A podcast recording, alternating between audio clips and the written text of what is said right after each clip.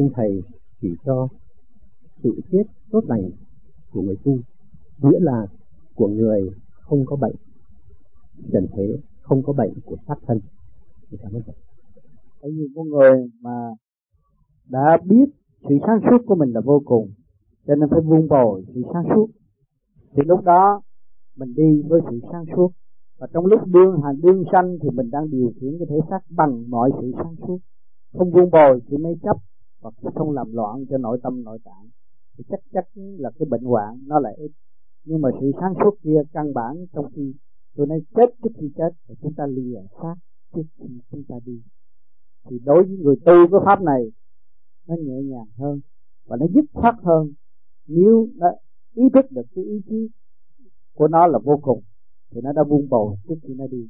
Nó giải thoát trước khi nó đi, thì nó không có cái gì chết đâu cho nó sống như thế này mà không còn chết. Lúc nào cũng sống, phần hồn cũng tươi và sáng suốt. Chấp nhận tất cả mọi hoàn cảnh đưa đến, mọi bài học xảy đến, đều giải tỏa và khai thông hết. Thì đâu có sự bận biểu trong tâm linh đau khổ nữa, không có nữa. Cho nên ý chí vượt qua tất cả những sự trở ngại là vậy.